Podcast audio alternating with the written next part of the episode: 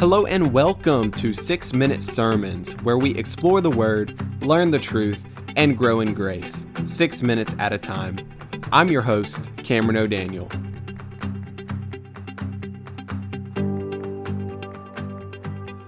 Acts chapter 20 and verse 24. But I do not account my life of any value, nor as precious to myself, if only I may finish my course and the ministry that I received from the Lord Jesus to testify to the gospel of the grace of God. So, in this book, I think I've already done uh, an episode on Acts, but maybe not this verse. I don't think this verse at least.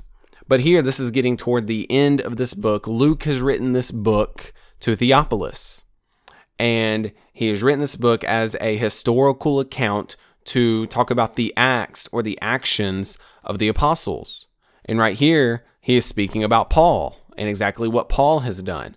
And this is actually a direct quote from what Paul was saying, what he was saying to some Ephesian elders, to some Ephesian leaders within the church.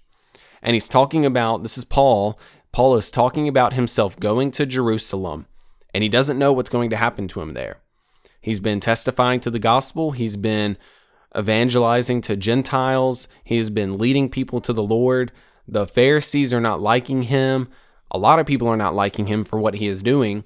And he's going to Jerusalem knowing that there are people there that don't like him, very powerful people there that don't like him.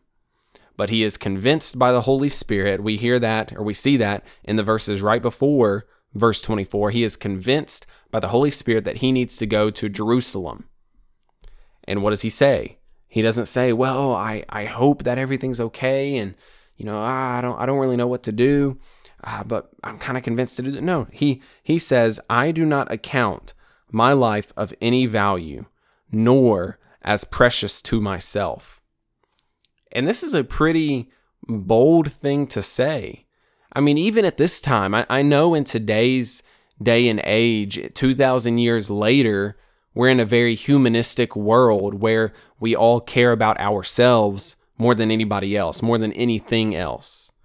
But even here, people would respond to this and say, Whoa, Paul, c- calm down a little bit. You're, you're being too radical when you say things like that. But as a Christian, as somebody who's been captured by the love of Christ, all Christians can testify to this. They say, Look, my life doesn't matter anymore. It's all about Christ and doing what he has called me to do. And that's exactly what Paul says. Paul says, I don't count my life of any value, nor as precious to myself. So he's not holding on to his life. He's not holding on to what he is about. But listen to what he says next. If only I may finish my course and the ministry that I received from the Lord Jesus. So he is only worried about, he's not worried about his life. He's not worried about the people around him. I mean, he is worried about them, but he's not worried about what they're going to do to him. He says, I'm only worried about finishing the course, finishing what Jesus has given me to do, finishing the task. That is all that he is concerned about. And you also may think about this about Paul. You may think to yourself, this dude was crazy. this dude was he was wild. I mean, who who talks like that? That is just like, that's a crazy person talking. Well, it's not necessarily crazy. It, this is somebody who has been eternally gripped by the grace of God, in that his life does not matter anymore. The only thing that matters to Paul is the salvation of Jews and Gentiles, namely all people. We hear specifically for the Jews, I can't remember the exact reference, but we know that Paul, or it is Paul has written himself, he wrote this in one of his epistles. He said, I would rather myself be accursed apart from the grace of God, just so the fact that my brethren, my Jewish brethren, brethren would believe in Jesus.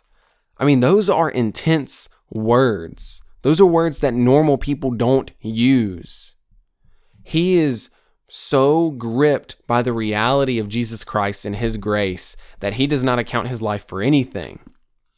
But listen to what he says at the end. He says, In the ministry that I received from the Lord Jesus, what is this ministry? to testify to the gospel of the grace of God. Again, he is going back to that. He is always in his life pointing back to that reality the grace of God in Jesus Christ, the grace of the gospel in Jesus Christ. He has been gripped by it. His life is now controlled by the gospel.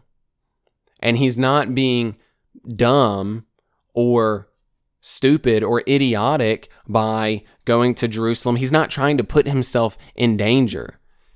He is merely obeying what the Holy Spirit has led him to do, which is to share the gospel to all people.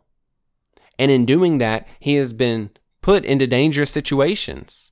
And many times the Holy Spirit and God brought him out of those situations. I mean, there's one instance where he is stoned and people thought he was dead, but he came out of that alive. He was jailed many, many times. And people were always after him. But he always had this one goal in mind to testify to the gospel of the grace of God. Nothing else mattered. No danger, no threat. It was all about testifying, proclaiming, heralding, preaching the gospel of the grace of God. May we have more people like this. And if you're thinking that's for somebody else, Paul thought that too. In fact, he thought that so much that he was killing Christians. And God said, You know what? No, I'm going to use you. I'm going to use you to do this. So if you're thinking that's for somebody else, just be careful because God might look down and say, No, I'm going to use you. Be obedient to sharing the gospel. Be obedient to not counting your life as anything for the sake of the gospel. God, I thank you for this day. I thank you for all that you do for us. And I pray that you would convict our hearts and souls to be proclaimers of the gospel no matter what. I pray all this in Jesus' name. Amen.